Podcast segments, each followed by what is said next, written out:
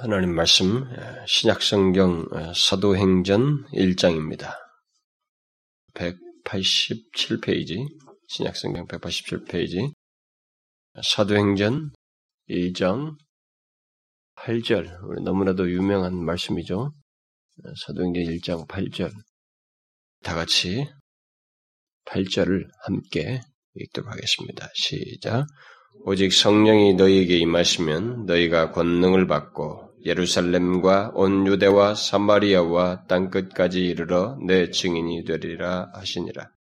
오직 성령이 너희에게 임하시면 너희가 권능을 받고 예루살렘과 온 유대와 사마리아와 땅끝까지 이르러 내 증인이 되리라. 제가 지난주는 아, 굉장히 그 행복한 그 한 주를 보냈습니다만은 그, 뭐, 한, 한 주라고 해봐야 뭐, 어, 다른 것도 아니고 토요일 하루였습니다. 주일날, 어, 다른 분이 설교를 한, 그 목사님이, 어, 손 목사님 설교를 해주셔서 제가 토요일 하루만큼은 정말 긴장 없이 그 보냈습니다만, 그 주일을 지나자마자부터 다시 긴장이 밀려, 물려와서, 올라오기 전까지 그 쉼 없이 그 긴장 속에서 또다시 준비를 하게 됐는데, 오늘은 제가 또 뭐 두 번을 해야 되잖아요. 오늘 오후에 선교사 파송 예배기 때문에 각가지 말씀을 전하려고 그래서 아, 절절매다가 그냥 이 자리에 섰습니다. 근데 사실은 오늘은 좀 중요한 날이어서 그동안 계속 살피던 그런 말씀이 아니라 오늘 그, 그 선교사 파송과 관련해서 또 우리가 아, 생각해야 할 한 가지 사실을 오늘은 좀 살피기 원합니다. 사실 오늘은 우리 교회에 정말 저는 뜻깊은 주일이라고 생각이 됩니다. 왜냐하면 우리 교회가 그 선교사를 파송하여서 복음이 전파되지 않은 곳에 동참하게 되는 어떤 그런 계기가 되기 때문에 그렇습니다. 너무 거창하다고 생각할지 모르겠습니다. 그러나 저는 그동안 우리 교회에서 몇 년 동안 함께 했던 우리 김수현 어, 선교사님을 우리 교회가 그 파송하는, 파송해야만 한다고 하는 이런 사실을 놓고, 아, 제가 기도하면서 깊이 마음을 쏟지 못한 그런 문제로 인해서 하나님께 회개하게 되었습니다. 한 선교사를 이국으로 파송하는 일은 하나님 나라의 중대한 일이요. 하나님의 교회가 해야 할 가장 중대한 일 중에 하나인데 그 일을 너무나 소홀히 대하고 있다고 하는 생각을 어, 몇 주 전에 하게 되었습니다. 우리가 그를 충분히 지원하지 못하는 것 등 뭐 여러 가지 그 이유들이 제 머릿속에 있었습니다만은 중요한 것은 어떤 이유에서든 마음을 깊이 쓰지 못했다고 하는 사실을 발견하고 하나님께 용서를 구했습니다.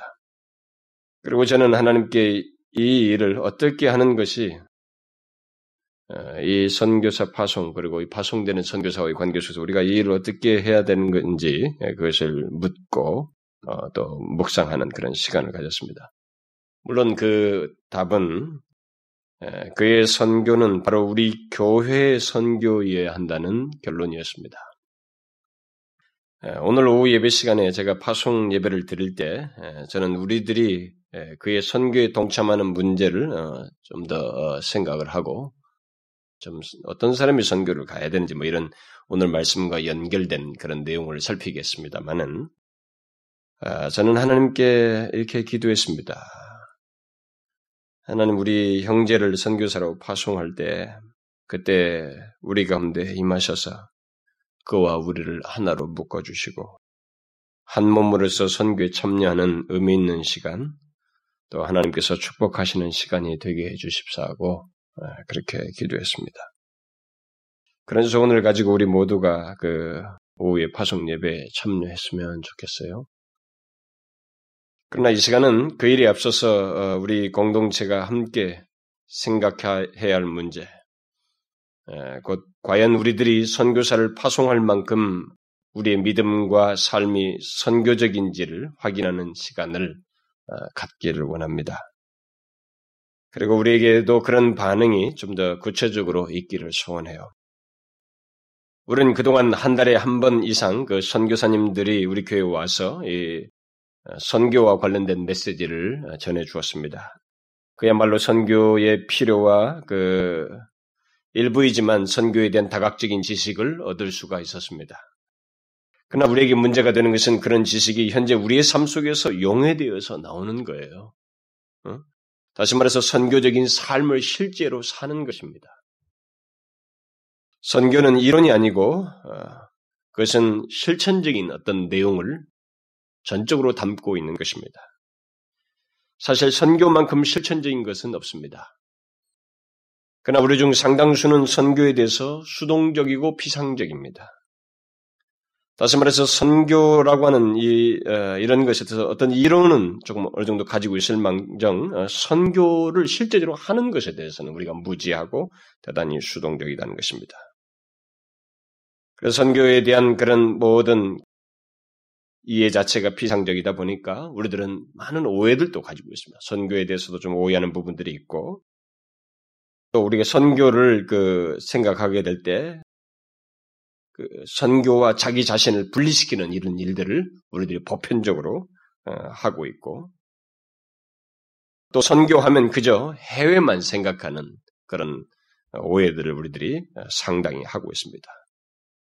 이렇게 선교에 대한 오해와 무지로 인해서 어, 우리 그리스도인들이 사실 선교에 충실하지 못하는 그런 현실을 가지고 있습니다. 그래서 최근에 어떤 어, 기관에서 통계를 내니까 이 우리나라의 우리 교회 조국 교회가 무려 몇십 퍼센트의 그 교회들이 음, 이 선교에 대해서 수동적이라는 것입니다.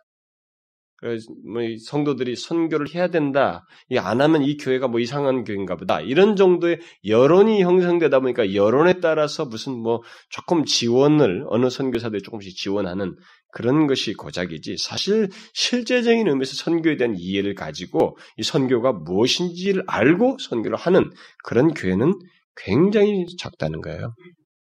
몇십 퍼센트, 70% 이상이 아마 그렇다는 것으로 제가 기억합니다. 그래서 저는 이 시간에 선교에 대한 오해를 씻고 어, 선교에 대한 지식을 갖는 것을 넘어서서 실제로 선교적인 삶을 사는 그런 대로 어, 우리가 나아가기를 소원합니다. 그래서 그런 것과 관련된 시간을 여참에 어, 살피고 싶습니다. 오늘 우리가 읽은 말씀은 사실 선교가 무엇을 말하는지를 해석해주는 뭐 어떤 구체적인 설명, 해석하고 어떤 구체적인 설명을 우리가 이 본문을 가지고 말하지 않아도 이 본문이 결국 선교가 무엇인지를 우리에게 알 수 있도록 이미 우리는 이 말씀이 성취된 것을 통해서 확인하고 또 알 수가 있습니다. 현재 여러분과 제가 지금 이 자리에 예수 그리스도를 믿고 이렇게 자연스럽게 예배를 하고 하나님을 아바 아버지라 부를 수 있다고 하는 것은 바로 이 말씀이 사실이 된 거죠.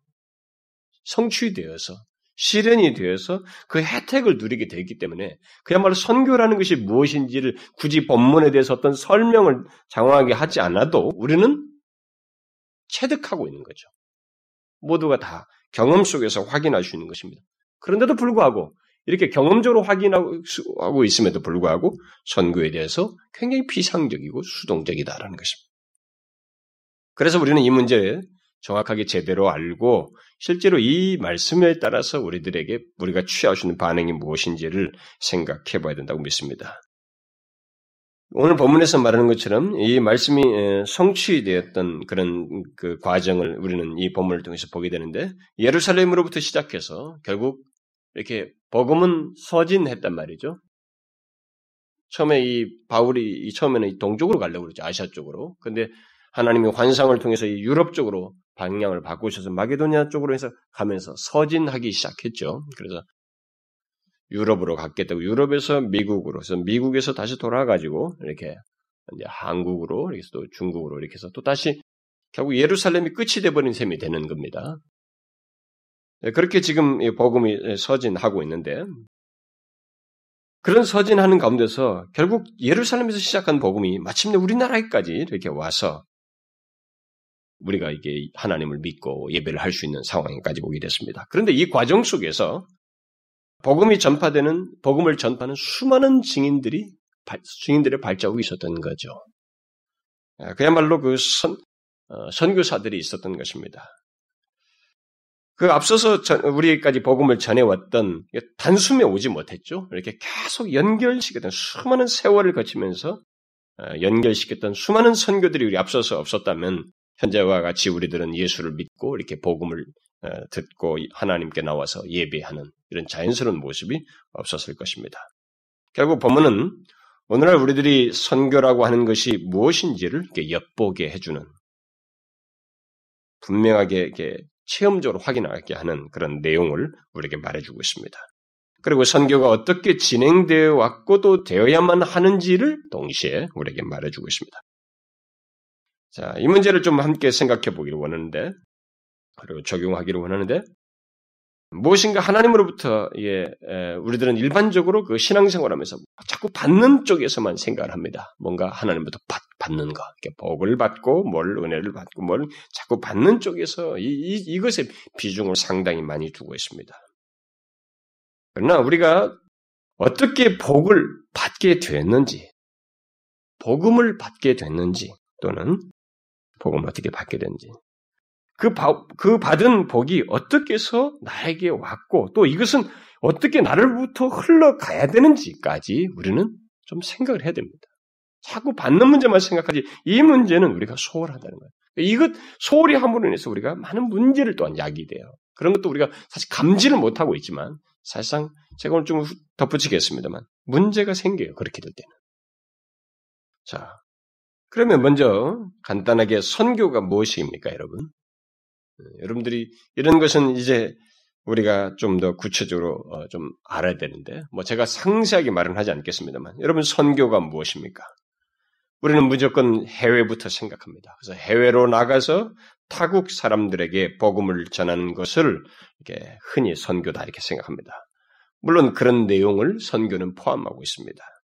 그러나 선교는 예수님께서 오늘 본문에서 말씀하신 대로 먼저 그리스도의 증인으로서 사는 것을 말해요. 그게 선교예요. 그리스도의 증인으로서 사는 것. 이게 선교인 것입니다. 그러면 우리는 좀 더 추가적으로 질문할 수 있겠죠. 그리스도의 증인으로서 사는 것은 무엇인가, 구체적으로? 그럼 뭘 말하는가? 그것은 그리스도의 증인된 나를 통해서 그리스도가 증거됨으로써 그리스도 밖에 있는 사람들이 주님께로 돌아오는 거예요. 이게 증인의 삶이고 결국 선교인 것입니다. 우리 주님께서 가르쳐 주신 기도 속에서 나라가 임하옵시며 라는 이 내용은 사실상 선교를 통해서 하나님 나라가 임하게 해달라고 하는 기도예요. 이런 면에서 보게 되면 하나님 나라가 임하는 것은 선교와 기도로 되는 것입니다. 두 가지로 되는 거예요. 여러분 잘 알죠. 우리가 주님이 가진 기도 매 무슨 주문하듯이 나라가 임하옵시며 계속 하죠. 이게 뭔지를 왜 이런 기도를 하는 것입니까? 알아야 되는 것입니다. 하나님 나라가 임하는 것은 선교를 통해서요. 그리고 기도를 통해서입니다. 믿겨지지 않겠지만 여러분 우리가 선교가 행해질 때 영국에서 인도 같은 데 선교하고 막 이렇게 할 때 또 중국으로 가기 전에 이들이 먼저 그 지역을 기도를 해요. 전 땅에 복음이 전파되게 달라. 그리고 갑니다. 성취돼요. 이 두 개로 가는 거예요, 여러분. 그 하나님 나라는 선교만으로 되지 않습니다. 발걸음으로만 되잖아요. 기도와 함께 되는 거예요. 어쨌든 선교는 쉽게 말해서 그리스도의 증인된 나를 통해서 그리스도가 증거되고 그로 인해서 그리스도 밖에 있는 자들이 주께로 돌아오는 거예요. 그것을 말합니다. 그렇다면 우리들이 선교라고 할때 음, 우선적으로 가져야 할 생각은 해외로 가서 복음을 전하는 것이 아니에요. 먼저 그리스도의 증인으로서 사는 것, 다시 말해서 나를 통해서 그리스도가 증거되는 것을 먼저 생각해야 됩니다. 지역의 개념은 그 다음이에요. 장소는 그 다음인 것입니다. 해외이냐 국내이냐는 것은 다 그 다음에 2차적이에요. 그렇다면 선교는 누가 해야겠어요? 특정한 사람이겠습니까? 모든 증인이 하는 거예요. 모든 그리스도인이 하는 것입니다. 그러니까 예수 그리스도를 믿는 모든 사람들, 그야말로 그리스도가 어떤 분이신지를 알고 또 그를 통해서 구원을 얻을 수 있다고 하는 사실을 알고 있는 그 그리스도의 증인이 된 사람들, 곧 그리스도인들이 해야 되는 것입니다. 결국 우리 중에 선교에서 제외된 사람은 아무도 없습니다. 만일 예수 그리스도를 믿지 않고 있다면 그는 선교도 할 선교를 할 수도 없고 제외되지요. 그러나 일단 예수 그리스도를 알고 그를 믿고 있는 사람은 자기를 통해서 그리스도 밖에 있는 사람들에게 그리스도가 증거됨으로써 그리스도들이 그들이 그리스도께로 돌아오도록 하는 이 선교를 하지 않을 수가 없습니다. 저는 확신합니다. 선교를 하지 않은 사람은 하나님 나라, 완성될 하나님 나라에 한 사람도 없을 것이라고 믿습니다. 저는 확신해요. 그럴 리가 없어요. 하나님, 완성될 하나님 나라에 와 있는 사람들은 모두 다 선교를 하는 사람들, 선교를 한 사람들이에요. 했던 사람들일 것입니다.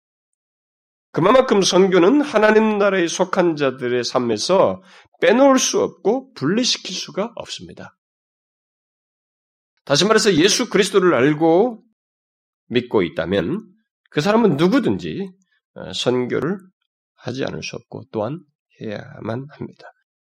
그리고 바로 어, 자신이 그 처한 환경과 삶의 영역에서부터 선교를 해야 돼요. 다른 데서가 아닙니다. 먼저 증인으로서 자신의 삶의 영역에서부터 선교를 해야 돼요. 그래서 가정부터 하는 거예요, 여러분. 초기 역사는 여러분 안드레 얘기를 제가 지난 주간에 안드레가 찾아간 게 누구였어요? 자기 형제들이었습니다. 가정부터 하는 거예요, 여러분. 안에서부터 시작하는 거예요. 물론 가정 안 되면 안 한다 그건 아니죠. 그 안에서 가까이에서부터 하는 것입니다. 선교는 해로 나가서 복음을 전하는 것만을 말하지 않습니다. 또 선교를 말할 때 해외로 나가서 복음을 전하는 것부터 말해서도 안 됩니다. 그것은 바람직하지 않아요, 오히려.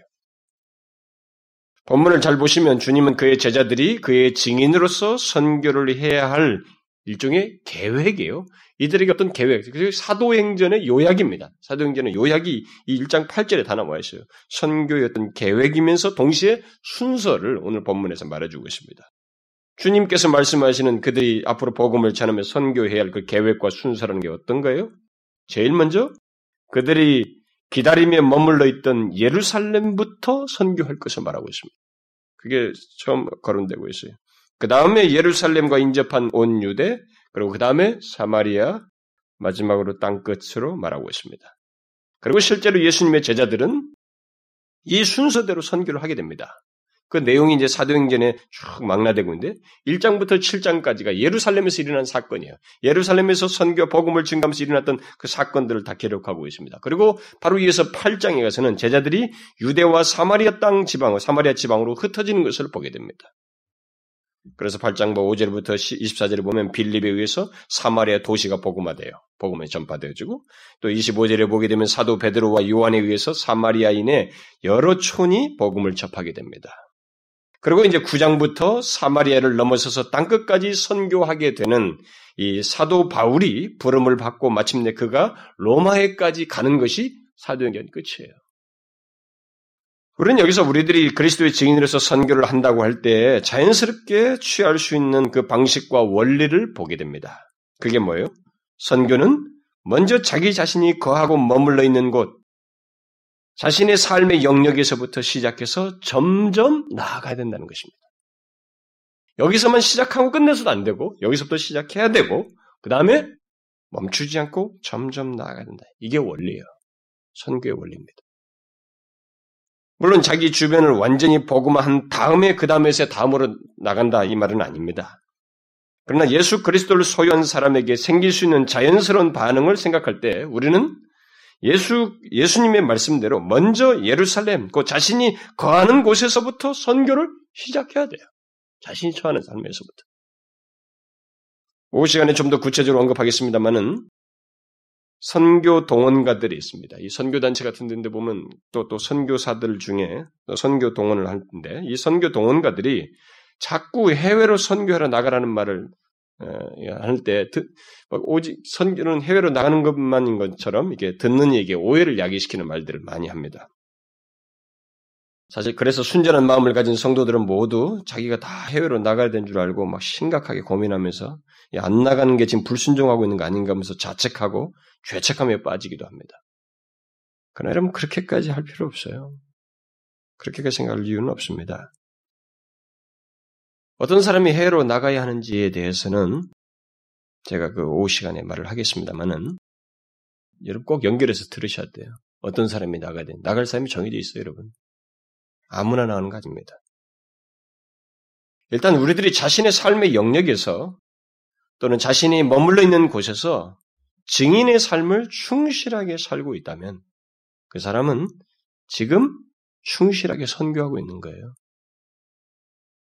해외이냐 국내이냐를 따, 따지기 이전에 일단 그 사람은 선교하고 있는 거예요. 이걸 우리가 알아야 됩니다. 자신의 삶의 영역에서 일단 충실하게 증인의 삶을 살고 있으면 선교하고 있는 거예요. 선교는 현재 자리에서부터 시작해서 그것의 연장선상에서 해외로 나가는 것이기 때문에 먼저 여기서 하고 있으면 선교하고 있는 거예요. 여러분도 알다시피 예루살렘에 머물러 있었던 예수님의 제자들과 아, 그 120명의 성도들이 사도행전이 머물러 있잖아요. 근데 성령이 임하는데 이 다락방에 모여 있을 때 이 사람들이 120명 정도 된단 말이죠. 이 성도들 중에서 이방 땅으로 나가서 선교한 사람들은 일부였습니다. 전부 다 나가지 않았어요. 그들 120명 전부 나간 거 아닙니다. 물론 나가지 않는 것은 문제가 돼요. 나가지 않는 것은 문제가 됩니다만, 그러니까 모두 나가는 건 아니에요. 모두가 해외를 선교하면서 해외로만 다 방향을 트는 것은 아닙니다. 그러면 예루살렘에서 예루살렘에 남아있던 그 나머지는 어떻게 증인의 삶을 살았겠어요? 그들은 어떻게 선교를 했을까요? 이 질문은 안디옥 교회와 새로 세워진 그 이방의 교회들, 바울에서 세워진 이방인 교회들에게도 똑같이 적용되기도 하고, 또 오늘날 우리들의 교회에도 적용되는 질문이기도 합니다. 남아있는 사람들은 무엇을 얻느냐? 어떻게 선교할 것인가? 남아있는 사람들은. 그들을 대부분은 자기 구하는 곳에서 선교했습니다. 안디옥교도 그랬고, 다 그랬어요. 안 나가는 것이 문제였지, 전적으로. 일부를 제외하고 대부분의 사람들은 자신이 구하는 곳에서 선교하는 거예요. 복음을 전하면서 타 지역으로 나간 선교사들을 지원하고 기도하고 섬기고 일종의 보내는 선교사와 같은 일을 했던 것입니다. 이런 면에서 일반적으로 모든 그리스도인은 보내는 선교사이든지 나가는 선교사이든지 둘 중에 하나이다라는 말을 할 수 있는 것입니다. 지금까지 교회 역사는 자기 지역에서 그 선교적인 삶을 살며 보내는 선교를 하든지 또 아니면 나가서 선교를 하든지 둘 중에 하나였습니다. 모든 교회가 그랬고 모든 그리스도인들이 둘 중에 하나에 속해 있었습니다. 그렇죠? 우리는 모두 이 둘 중에 하나이어야만 하고 또 하나일 수밖에 하나 둘 중에 하나일 수밖에 없습니다. 자기가 사는 곳에서 증인의 삶을 살면서 보내는 선교를 하든지 아니면 나가든지 그러해야만 하는 것입니다. 물론 아무나 나갈 수 없어요. 음, 제가 오후 시간에 말을 하겠습니다. 아무나 그렇진 않아요. 나가는 사람은 자신이 처한 환경 속에서 증인의 삶을 충실하게 살았던 사람이 나가야 돼요. 1차적으로. 이곳에서 최고의 증인으로서 선교적인 산, 선교적인 삶을 산 사람이 나가야 됩니다. 이곳에서 그런 삶을 살지 않는 사람이 해외에 가서 잘할 수 있을 것이라고 생각할 수 없어요. 그래서 사실상 선교는 이곳에서 최상의 사람이 나가야 되는 거예요. 어쨌든 모든 그리스도인은 그리스도의 증인으로서 어떤 식으로든 선교에 동참하게 됩니다. 해야 돼요. 하지 않으면 안 됩니다. 그리스도인은 자신을 선, 자신을 그 선교와 분리시킬 수 없어요. 분교하지 말아야 됩니다. 마치 선교가 남 이야기인 것처럼 들어서는 안 된다는 거예요. 또 특별히 열심히 있는 사람들이나 선교위원회에서 속한 사람들이 하는 것처럼 생각하지 말아야 됩니다. 그것은 천국 백성의 모습이 아닙니다. 여러분 아시겠죠? 에, 우리는 모두 그리스도의 증인으로서 그리스도 밖에 있는 자들을 그리스도롭게 인도하는 선교를 반드시 해야 돼요. 증인이라면. 이거 안 할 수 없습니다. 여기에 대해서 피상적이거나 수동적인 태도를 가져서는 안 됩니다. 그건 그리스도인답지 않아요. 천국 백성답지가 않은 것입니다. 만일 우리들이 선교를 게을리하거나 하지 않는다면 다시 말해서 우리들이 거하는 지역에서부터 선교를 하고 계속해서 주변 지역으로 그리고 더 나아가서 땅 끝을 향해서 나가지 않냐면 하나님은 우리를 흩으십니다. 흩으러서라도 내보내셔요. 초대교회와 예루살렘을 넘어서서 유대와 사마리아와 땅 끝까지 나가라고 했는데 이들이 나가지 않고 뭐 예루살렘에서 큰 역사가 일어나니까 막 여기서 그 머물렀을 때 하나님은 그들에게 핍박을 일으켜서 밖으로 나가겠습니다. 그리고 선교를 저들이 하다가 나중에 멈췄을 때는 교회가 쇠퇴하고 소멸하기까지 했습니다. 이런 현상은 지난 교회 역사 속에서 계속되었습니다. 지금까지 모든 교회들은 주님의 말씀대로 자신이 처한 곳에서부터 선교를 시작해서 계속적으로 확장해서 나가지 않을 때 최소한 이 두 가지에 직면해야만 했습니다. 하나는 뭐예요?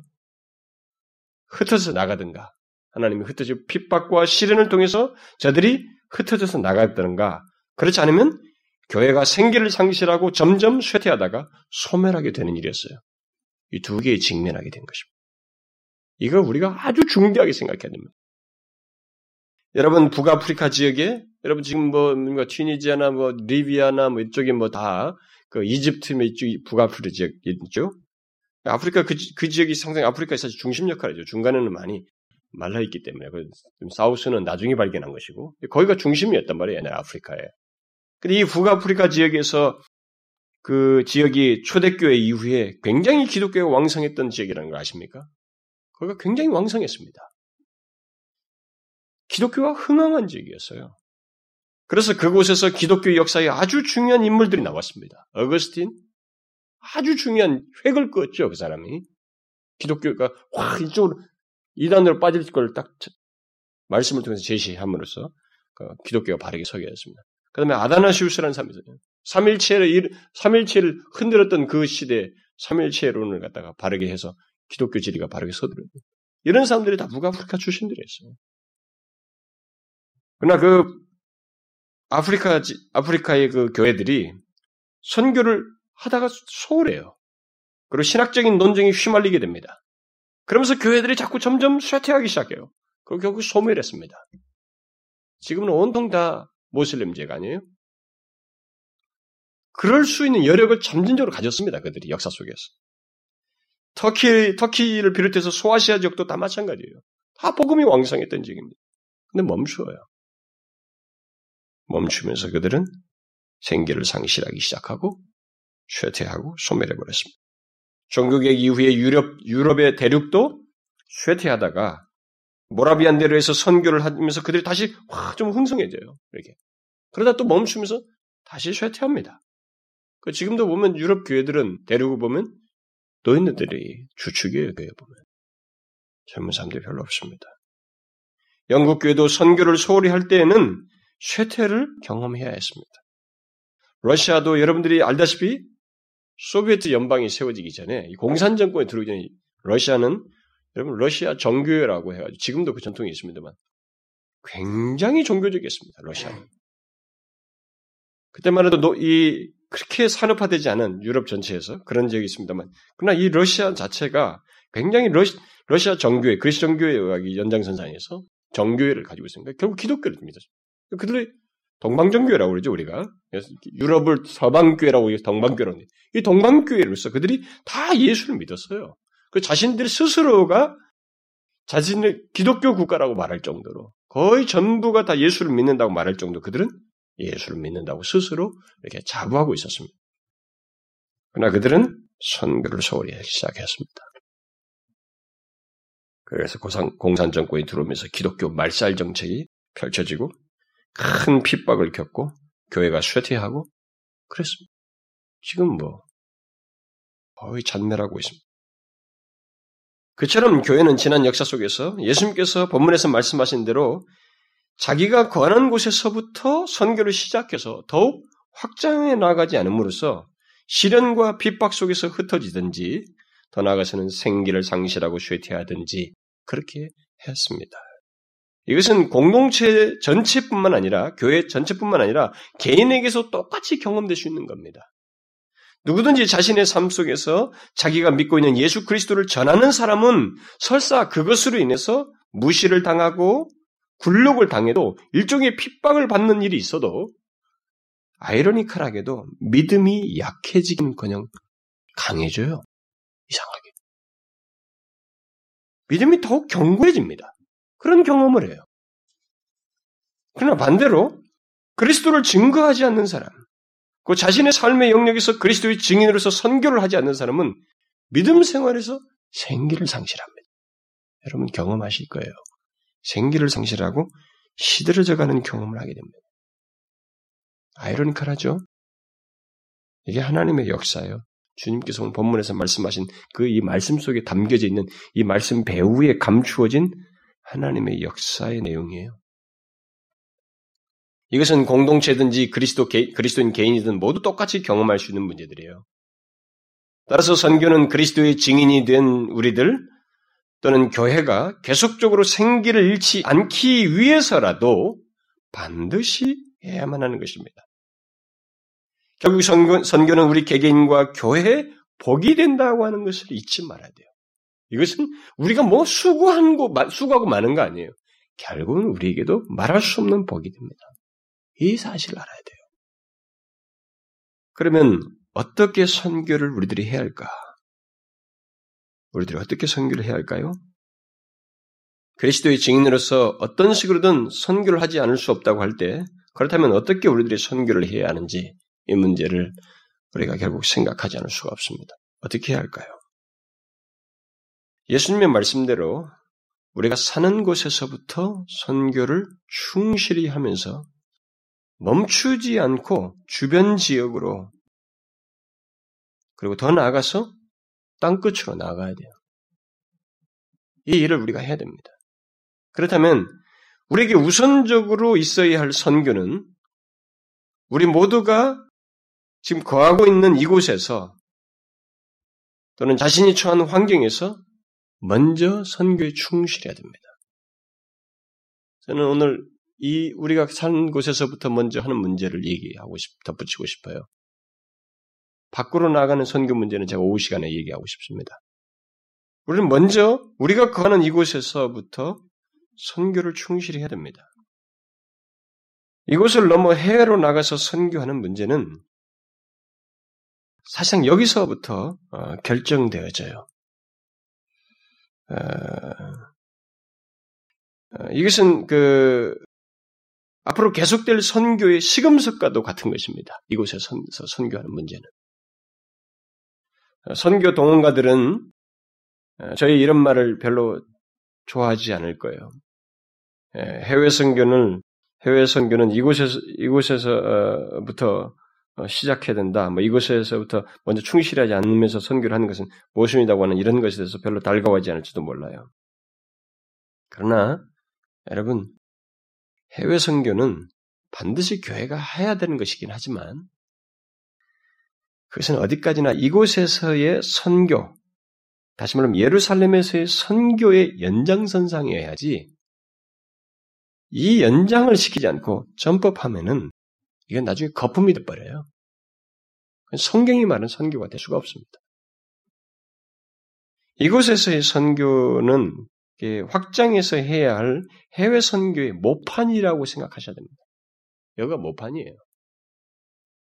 또 해외 선교를 가능하게 하는 힘과 역량을 비축해서 이렇게 지원하는 전진기지와 같은 것입니다.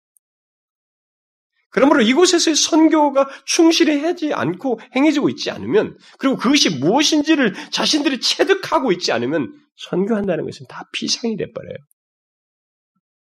그러므로 이곳에서의 선교가 만일 우리에게 없다면 더욱 확장될 선교, 곧 해외 선교도 사실상 제대로 할 수 없어요. 그건 프로그램입니다. 오늘 한국 교회가 이제 선교를 프로그램으로 자꾸 하려고 하거든요. 그건 10년 한 세대도 못 갑니다. 조만간에 우리가 거품에 다 빠져버려요. 사람 하나 실망한 거 가지고 아, 누가 선교사를 갔는데 뭐 어디 잘못했다더라. 에이, 그건 안 해. 잃어버린다고요. 저기 실망하고 실수하고 저 사람들이 선교사 가서 문제가 있어도 선교는 그 사람 때문에 하는 거 아닙니다. 이건 우리 교회 자체가, 우리가 부름 받은 것 자체가 우리가 해야 될 일이에요. 그런 식으로 자꾸 전락하게 되는 거예요. 우리들이, 그래서 지금 거품이 빠질 위기를 갖고 있어요, 한국교회는. 행사와 프로그램을 하고 있으니까. 진짜 해외 선교를 잘하려면 이곳에서부터 선교를 충실히 해야 됩니다. 바로 나를 통해서 그리스도 밖에 있는 자들이 그리스도께로 돌아오는 일이 이곳에서부터 있어야 하는 것입니다. 우리는 이것을 알아야 됩니다. 분명히 우리 중에서 계속적으로 해외로 선교하러 나가는 그런 사람들이 나올 거예요. 마땅히 그러해야 합니다. 여러분도 알다시피 우리 중에는 선교사를 지원하는 그런 음, 사람들이 있습니다. 우리는 그들을 계속 보내고 돕고 섬기는 일을 해야 하고 그, 뭐, 그 일을 멈추지 말아야 됩니다. 하지만 우리들 대부분은 우리들이 거하는 이곳에서 선교하는 일을 먼저 해야 돼요. 우리가 안 나가잖아요. 안 나가니까 가만히 있으면 안 됩니다. 우리 모두가 이 자리에서 해야 됩니다. 지난번에 문중 성교사님이 부르심은 다 있고 이제 나가는 일밖에 없다라는 그 말에 대해서는 제가 오후 시간에 설명을 하겠습니다. 어쨌든 우리들 대부분은 이곳에서 선교해야 할 사람들입니다. 그렇다면 우리들이 이곳에서의 선교를 잘 하려면 어떻게, 그럼 구체적으로 어떻게 해야 될까? 우리 교회가, 여러분과 제가 이걸 어떻게 구체적으로 할 수 있을까? 오늘 저는 이것에 대해서 구체적인 방법을 제시하고 싶습니다. 지난번 우리 사역자들이 이 문제에 대해서 같이 서로 나눈 바가 있습니다만은 우리가 지금 주일날 오전에 듣고 있는 예수 시리즈, 특히 예수를 만나면 사람이 바뀐다고 하는 이 말씀 시리즈는 사실 이곳에서의 선교를 위해서 어, 시작한 말씀입니다. 그래서 제가 사실 1월 첫째 주에 선교에 대한 말씀을 하려고 했었어요. 결국 우리들은 이곳에서부터 항상 선교적인 삶을 살아야 하고 이곳에서의 선교를 충실히 해야만 해요. 그것을 위해서 현재 예수 시리즈가 전해지고 있다고 하는 것을 알아야 됩니다. 그래서 여러분이 매 주일이 영혼 구원의 날인 줄을 알고 자신의 삶 속에서 그 삶의 영역에서 부지런히 선교를 하셔야 됩니다. 그리스도 밖에 있는 자들에게 그리스도를 말함으로써 그분께로 인도해야 돼요. 앞으로 우리들은 예수를 만나서 사람이 바뀐 많은 사례들을 이 주일 난 예배 시간을 통해서 듣게 될 것입니다. 이것은 처음 예수 믿는 사람들이 다 영혼의 도전이 될 수 있는 그런 말씀들이에요. 그러므로 그 모든 주일이 영혼군의 날인 줄 알고 여러분들이 항상 그들을 인도할 수 있어야 됩니다. 이것이 여러분들이 구체적으로 우리가 해야 할 일이에요. 저는 계속해서 이 복음서를 통해서 예수님에 대한 모든 말씀들을 앞으로 끊임없이 전할 것입니다. 여러분들은 어쩌면 진리할지도 몰라요. 아, 비슷하게 예수 얘기가 너무 많이 거야. 근데 여러분, 정상적인 신자라면 여러분들은 황홀해 할 거예요. 저는 예수 시리즈를 다 전하고 예수께서 행하신 말씀과 특히 그의 십자가의 그 모든 여정들을 다 상세하게 살피고 난 뒤에 복음의 영광스러움을 어, 전하게 될 것입니다. 저는 하나님께 지금도 복음의 영광을 더욱 깊이 알게 해달라고 구하고 있습니다. 예수 시리즈의 결론은 복음의 영광에 대한 말씀이에요. 이 계속되는 말씀에 동참하는 사람들은 정말 복이 있을 것이라고 생각이 됩니다. 저 또한 그 설레는 마음으로 하나님의 인도를 구하고 어, 앞으로 그 말씀들을 더 풍성히 전하기를 소원하고 있는데, 근데 이 계속되는 이 시리즈 말씀은 결국 모든 사람들에게 예수를 안 믿어도 저들이 영혼의 도전이 될 수 있는 그 그리스도께로 나오게 되는 하나의 좋은 도움이 되는 어떤 성령이 역사하시는 그런 말씀들이 될 거예요. 그래서 매주가 영혼군의 날인 줄 알고 사람들을 인도하라는 것입니다. 근데 이런 모든 말씀이 선교를 위해서 증거되는 줄 여러분들이 아셔야 됩니다. 우리들이 영혼의 유익을 얻는 것을 넘어서서 선교를 하기 위해서 이런 모든 말씀이 전해지고 있다는 것을 알고 여러분들이 선교에 구체적으로 참여하셔야 됩니다. 예수 시리즈가 증거되는 매 주일을 영혼의 영혼군의 날로 여기고 여러분들이 한번 잘 보세요. 내가 어떻게 선교를 할까? 어? 여러분 선교사가 얼마나 전략적입니까? 이방 땅에 가가지고 자신들을 노출하지 않고 모슬렘 지역 같은 데서는 학생으로 가고 뭐 이렇게 해가지고 얼마나 전략적이에요. 굉장히 연구하죠. 저 사람은 이런 사람 어느 정도인지 그 시점을 살피고 굉장히 그들에게 친절과 모든 사랑을 베풀면서 우리가 그렇게 아, 자신의 삶에서 그 선교할 사람들을 주목하고 살피고 돕고 이렇게 하면서 결국 그리스도께로 인도해야 됩니다. 그런데 선교를 이렇게 막연하지 않도록 하기 위해서 여러분들이 계속 고민하셔야 돼요. 사람들에 대해서. 여러분들 중에 여러분들이 그 선교의 대상, 곧 그리스도께로 인도하고 싶은 사람들을 구체적으로 작성하고 체계적으로 여러분들이 하셔야 됩니다. 그리고 여러분들이 작성한 선교 대상들을 모두 우리에게 제출해 주세요. 오늘 성경 공부 리더들을 통해서 여러분들이 그런 어떤 것이 도움이 되는 용지가 배부될 것이에요. 여러분들이 그것을 그런 사람들을 작성해서 제출해 제출하세요. 여러분들이 이미 작년 한 해 동안도 그 제출한 전도 대상자들이 있습니다. 근데 우리들이 그걸 계속 간직하고 있습니다. 그리고 그동안 그들이 우리들이 기도도 했고요. 간직하고 있어요. 우리는 그들과 함께 여러분들이 같이 그 대상자들을 놓고 어, 교회가 같이 기도하기를 원합니다. 그냥 이름만 적어내고 끝내면 안 됩니다. 여러분들이 진심으로 기도하면서 선교할 대상자들을 적어내고 여러분들이 세심하게 그들을 향해서 선교를 하셔야 됩니다. 그 일에 우리 교회가 이제 함께 할 거예요. 그리고 하나님께서 실제로 우리의 기도를 듣고 역사하시는 것을 주목하려고 합니다. 하나님께서 우리의 기도를 듣고 역사하시는지 안 하시는지. 왜냐하면 지금까지 선교 역사라는 것이 다 미리 기도하고 복음을 전했을 때 되거든요. 우리나라가 복음을 전파할 때 여러분 중국에서 선교사들이 기도한 거 아시죠? 우리나라가 복음이 처음에 들어오기 전에 선교사들이 다 그랬습니다. 중국을 선교하기 위해서 영국에서 기도했었고 인도를 복음하기 위해서 영국에 있었고 모슬렘 사람들 아니 모라비안들이 거기 저, 다른 데 전도하기 위해서 먼저 기도하고 있었고 다 그랬습니다. 이 일을 우리가 하는 거예요. 자, 하나님이 우리의 기도를 듣고 저들의 영혼을 역 구원하시는지 아니, 아니, 아니, 아니신지, 어? 어떻게 역사하시는지 우리가 주목하자는 거예요. 선교할 대상자들을 그럼 여러분들이 꼭 작성하셔서 제출하셔요. 그리고 우리 모두가 그들을 위해서 기도하자는 것입니다.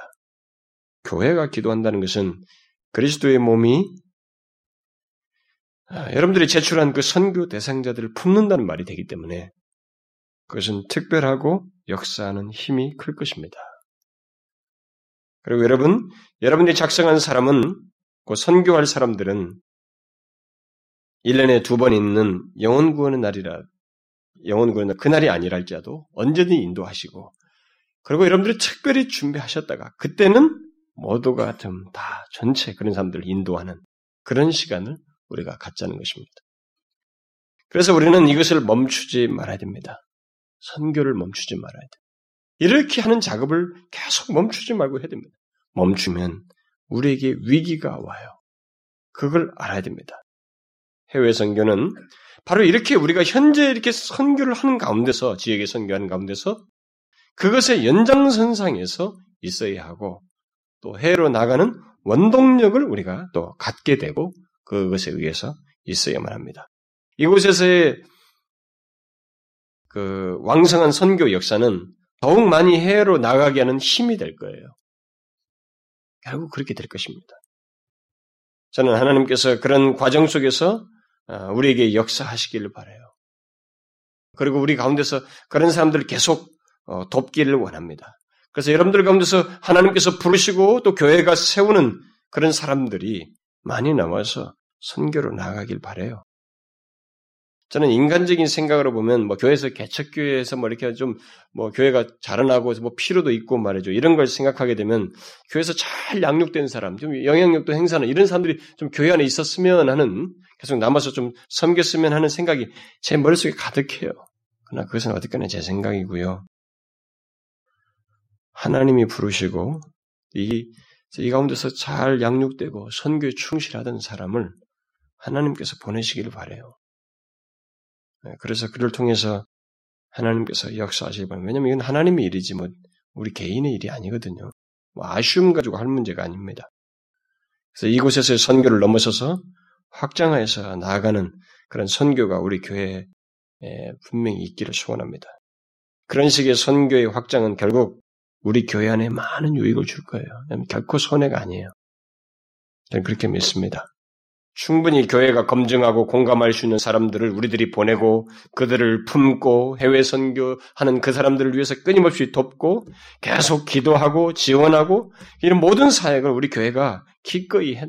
이것이 결국 하나님 나라가 임하는데 임하도록 힘쓰는 교회가 되는 것입니다. 여러분 초대교회가 예루살렘으로부터 선교를 시작하여서 로마에까지 이어갔듯이 우리도 이곳에서부터 충실한 선교를 해서 결국 중국을 넘어서도 이렇게 뭐 주변국으로 땅 끝까지 우리도 나가야 됩니다. 여러분과 제가 한 공동체로 이렇게 하나님께서 엮어주시고 이 공동체를 우리를 두셨을 때 하나님은 이 공동체를 통해서 이 공동체 속한 여러분 개개인을 또한 통해서 그리스도인이 되게 하셨을 때 하나님은 그리스도의 증인으로서 결국 선교를 하라고 우리에게 이렇게 엮어주신 것입니다. 예, 그런 의미에서 우리 모두가 선교의 부름을 받았다고 할 수 있어요. 모두가 참여하죠. 이 선교의 부름에 우리는 모두 반응해야 됩니다. 우리의 삶의 영역에서부터. 그리고 이 지역에서부터 선교하는 일을 잘 우리가 감당해야 됩니다.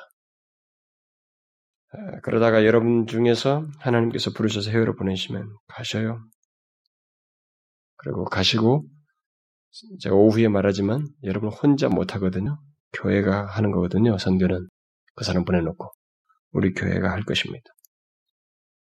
우리가 먹는 것을 쪼개서라도 그 사람을 돕고 나눠야 된다고 생각이 돼요. 그렇게 하기를 원합니다. 우리는 이 일을 멈춰서는 안 됩니다. 멈추면 우리 교회와 우리 개개인이 어려움을 겪게 됩니다. 여러분 생기를 상실해요. 생기를 상실합니다. 이것을 잊지 말아야 됩니다. 지난주에 와서 설교했던 순영 목사님이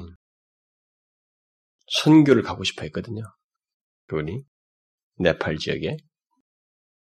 근데 그분 동생도 경북대 의대를 나와가지고 의사예요. 근데 그분이 지금 가서 네팔에 가서 의사를 하고 있습니다. 거기 선교하고 있습니다.